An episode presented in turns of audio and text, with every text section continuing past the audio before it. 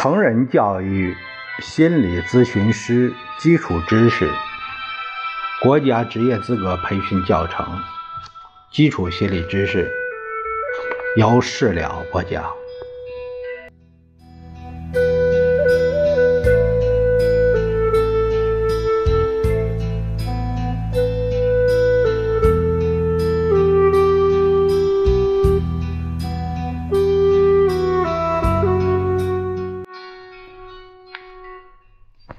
我们这一节看一下第一章第五节第三单元，讲的是概念形成与问题解决的思维过程。我们先看一下概念形成。那概念概念的内涵和外延，概念是人脑对客观事物本质特性的反应，这种反应是以词来标示和记载的。概念是思维活动的结果和产物，同时又是思维活动借以进行的单元。每一个概念都有它的内涵和外延。概念的内涵是指概念所包含的事物的本质属性，外延是指属于这个概念的个体，就是概念所包含的范围。概念的内涵越深，它所包含的属性越多，属于这个概念的个体就越少，外延越窄，概念的内涵越浅，它所包含的属性越少。属于这个概念的个体就越多，外延越广。所以概念的内涵和外延之间是一种相反的关系。例如鸟这个概念的外延包括所有有羽毛的动物，动物这个概念的外延包括所有动物，包括鸟，因此要比鸟的外延广很多。但鸟的内涵比动物的内涵要深，因为鸟不仅是动物，而且比其他动物来说，它还有羽毛、喙等特性。正确的掌握概念，就是要正确的把握它的内涵和外延，不能犯扩大和缩小的错误。概念形成，概念形成或叫概念的掌握，是指个体借助于语言，从成人那里继承和学会包含于概念中的知识和经验的过程。概念有不同的层次，它们所概括的知识由浅有深，个体掌握概念是由浅到深的。个体掌握概念的层次反映了他的思维发展水平，因而通过对个体掌握概念的研究，就能了解思维活动的规律。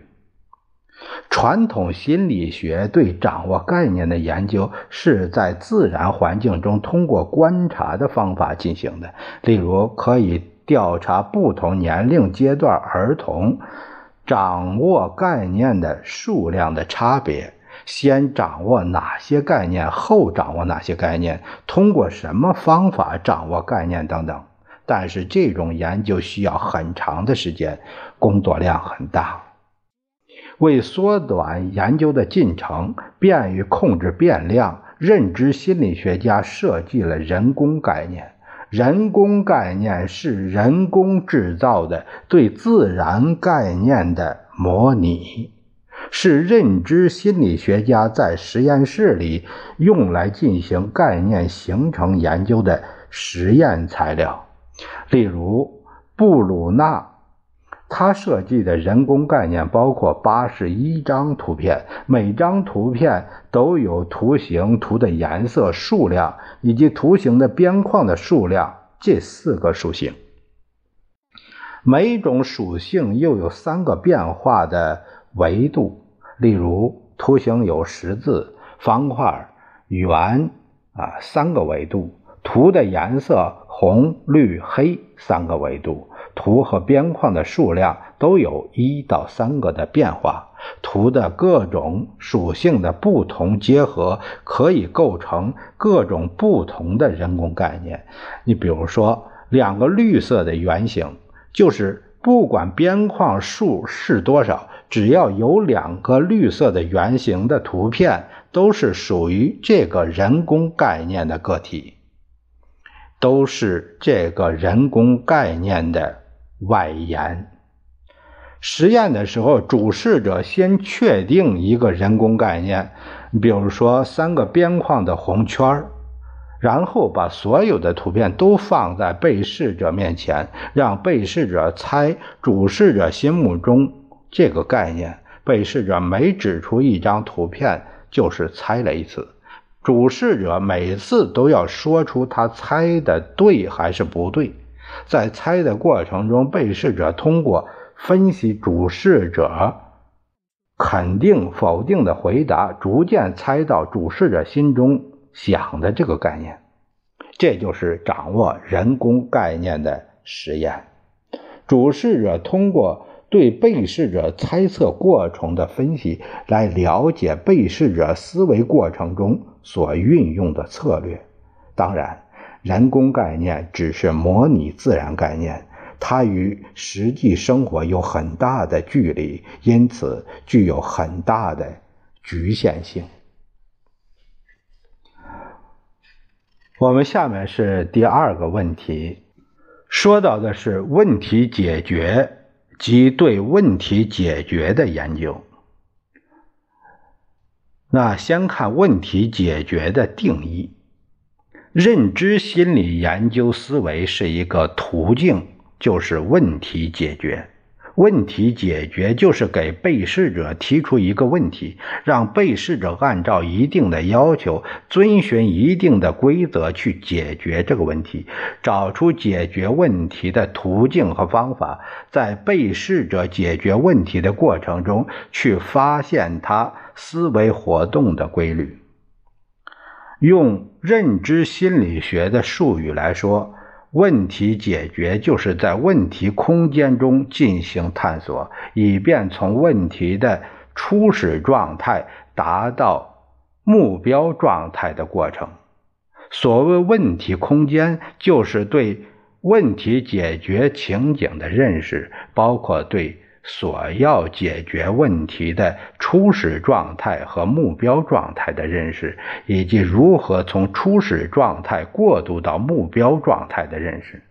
知道了问题的初始状态和目标状态，又知道了解决问题所要遵循的规则，就要运用已有的知识和经验，进行一系列的认知操作。操作成功，问题就得以解决。认知心理学家对问题解决的研究，是为了了解影响问题解决的各种因素，以及人们在解决问题过程中所采用的策略，从而有助于分析创造性思维所包含的各种心理成分。下面仅就影响问题解决的各种因素加以说明。那说到因素，就影响问题解决的因素是什么呢？第一个是迁移的作用。迁移就是搬迁移动的迁移。迁移是指已有的知识经验对解决新问题的影响。迁移有两类，即正迁移和负迁移。例如学会了骑自行车，再去学摩托车，就能把骑自行车掌握平衡的技术运用到骑摩托车上，有助于骑摩托车，这叫正迁移。如果会骑自行车的人去骑三轮车，骑两个轮的交通工具的经验，反而会影响掌握骑三轮的技术，叫负迁移。原型启发作用。